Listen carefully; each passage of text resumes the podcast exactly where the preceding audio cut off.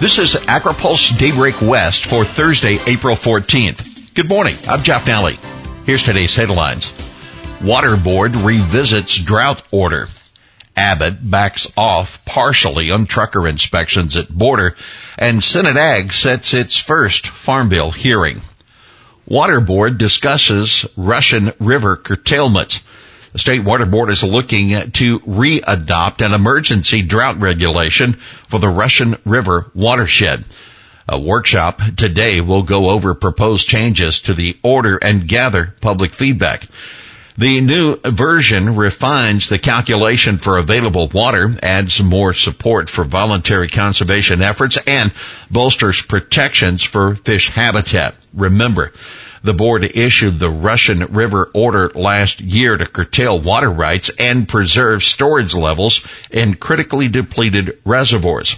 The board took heat for labeling agriculture as waste and unreasonable use. It was the board's first drought regulation since it attempted to issue a curtailment order during the 2012 to 16 drought and was met with a court challenge. Ranchers secure court victory for grazing on public lands. The Ninth U.S. Circuit Court of Appeals has ruled in favor of ranchers grazing in Stanislaus National Forest in a 2017 lawsuit filed by an environmental group. The three judge panel struck down arguments from the Central Sierra Environmental Resources Center, which charged that the permitted grazing violated state and federal clean water rules by contaminating waters with fecal coliform. California Farm Bureau and the California Cattlemen's Association intervened in the lawsuit.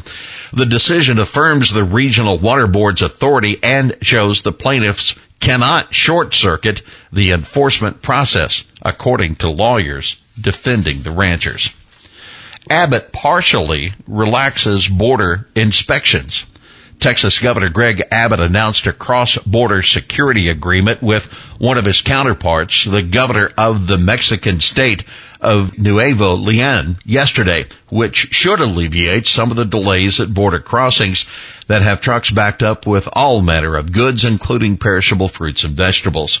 Abbott has been requiring the Texas Department of Public Safety for about the past week to reinspect trucks from Mexico after they already have been cleared by U.S. Customs and Border Protection, creating traffic jams at entry points, resulting in damage to millions of dollars of goods, that according to the Fresh Produce Association of the Americas.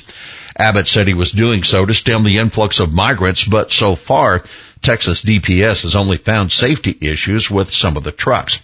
Mexican truckers also started blockading the entry point to the Pharr Reynosa International Bridge on their side of the border on Monday to protest the policy.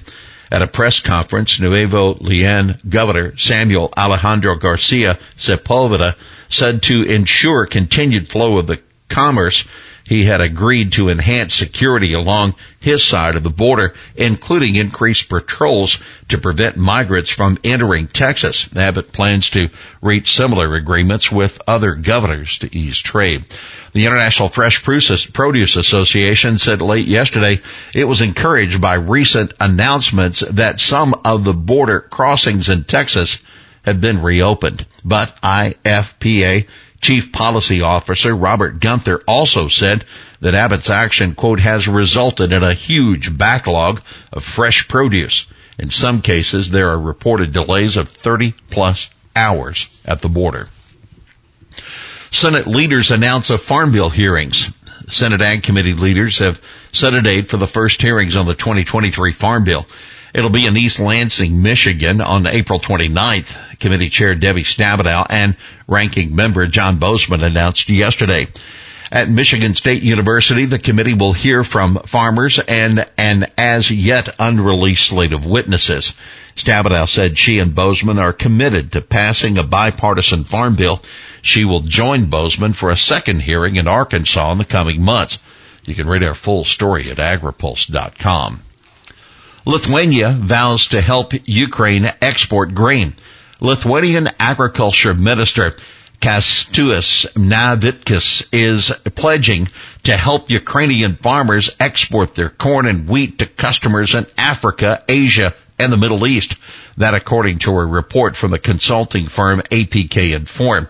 Ukraine is struggling to export its grain as the Russian military continues its blockade of Ukrainian ports, but the country's farmers are managing to get limited quantities across the western border on trains, trucks, even riverboats. Lithuania, which has access to the Baltic Sea, does not share a border with Ukraine, but both countries share borders with Poland. Navicka says his transportation authorities are working out the logistics and will soon be sending a test train to Ukraine from transport uh, to transport 2,000 metric tons of grain, according to APK Inform. Finally, here's today's He Said It. The same people who have suffered a few hours of delay well, they've been shouting for the past 15 months to the Biden administration, do not open those borders.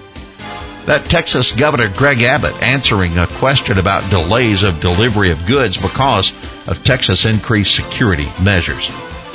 Well, that's Daybreak West for this Thursday, April 14th. For the latest news out of Washington, D.C., visit agripulse.com. For AgriPulse Daybreak West, I'm Jeff Nally.